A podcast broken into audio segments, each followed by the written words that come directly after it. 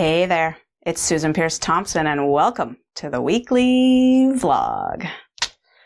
All right, someone wrote in this question, and it's on a topic that comes up all the time.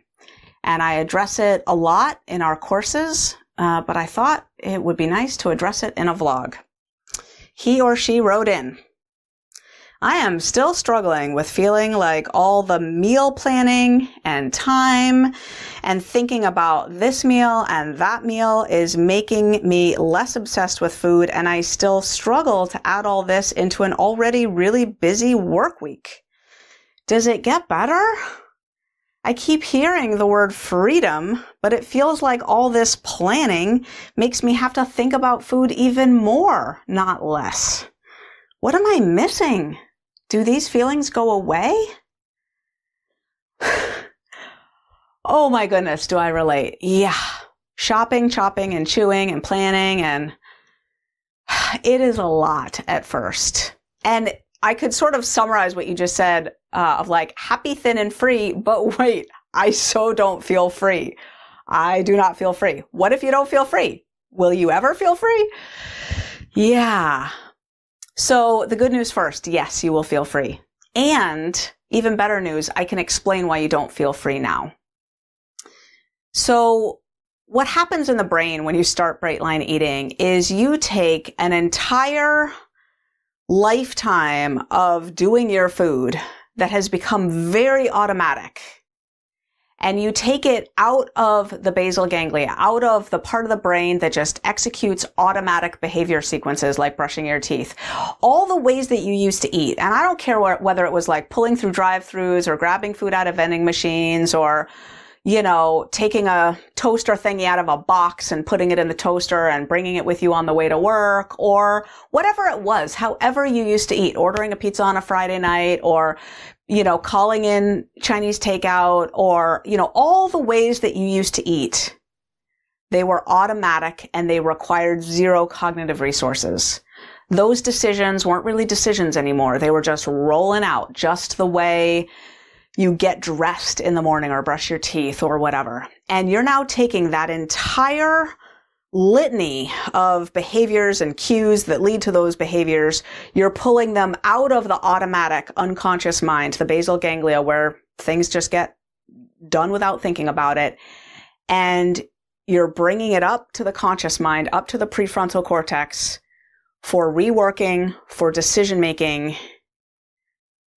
Now, in the future, it's not going to be decision making, but for now it is you have to be like, wait, how many ounces of what do I get at breakfast again? And how many servings of fruit do I have to buy at the grocery store to get me through my next grocery shopping? And wait, what's the breakfast? I mean, it's so much planning and decision making at first.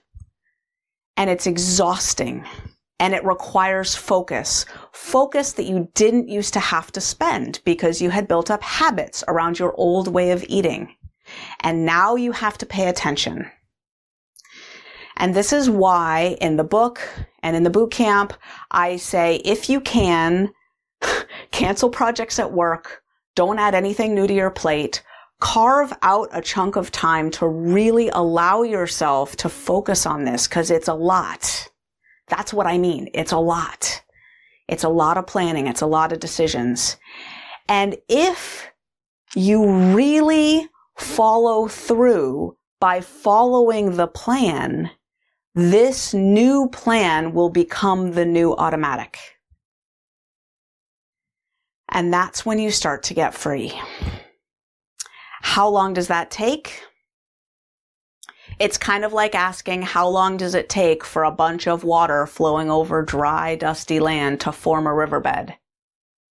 Well, the longer you do it, the deeper the groove of the riverbed. You know, that's like fiber tracks being wired in the brain. One research study showed that it takes an average of 66 days for one new daily action to feel automatic. But we're talking about a lot of new daily and weekly actions and probably breaking an addiction too. And, you know, undoing old patterns as well. It's a lot. It's a lot. So, first of all, be patient with yourself Second of all, trust. It does get easier. Third of all, the biggest X factor in this, I believe, is the extent to which your inner rebel part is bucking doing it at all. The stronger your inner rebel part that says, this is extreme, this is controlling, I shouldn't be doing this, this is a bunch of, you know, why am I doing this? People who um, have that part really active um, take longer.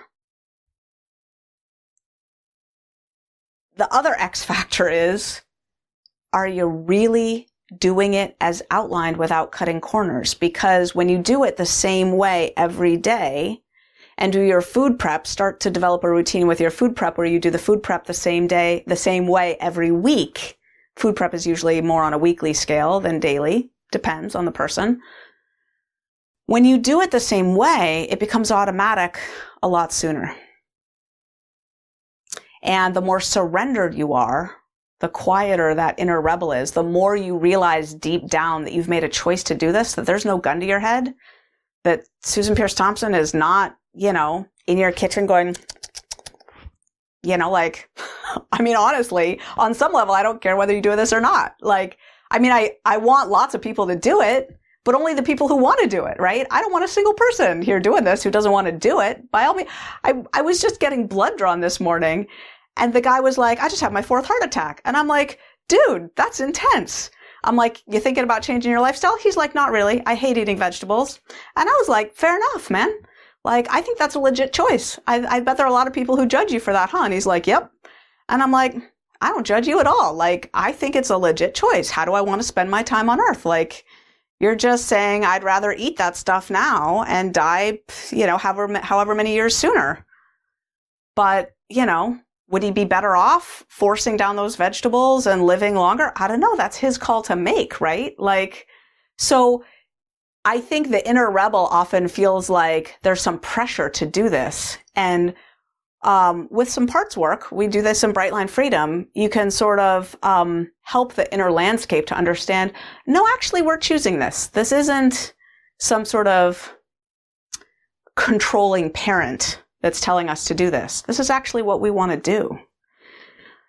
You know, so there are reasons why it feels like so much time and focus is going into this. It's a big deal to take something that was previously automatic and bring it back into the realm of focus. Um, you'll experience this if you travel to a country where they drive on the other side of the road and experience driving for a little while. Start to do everything with your non-dominant hand for a day or two. That's the kind of thing we're talking about. Taking actions that are extremely automatic and doing them in a way that is suddenly, you gotta think about it.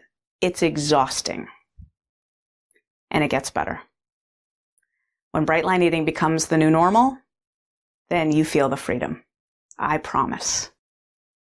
And that's the weekly vlog. I'll see you next week.